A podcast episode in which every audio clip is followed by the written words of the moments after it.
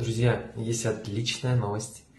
Э, вас оскорбить и обидеть невозможно.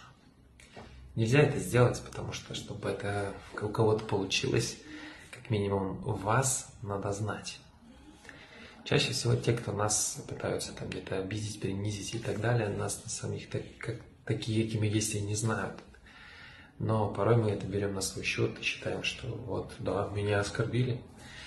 Но нет, оскорбили на самом деле не вас, а оскорбили некий образ, который вы, э, который вы позиционируете в общество или какие-то маски профессиональные, рабочие.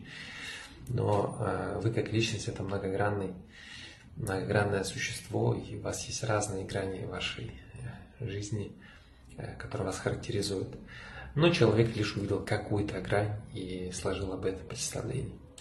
Поэтому хорошая новость, позвольте ему э, с этой гранью и этим каким-то фантазией остаться, потому что все те, кто вас-то знает, заметьте, никто и не оскорбляет, потому что вы очень интересный человек, многогранный, но порой это очень, очень узкий круг близких людей.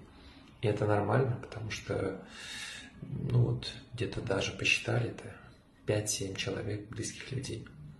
И позвольте себе слушать только их. Joao maintenant.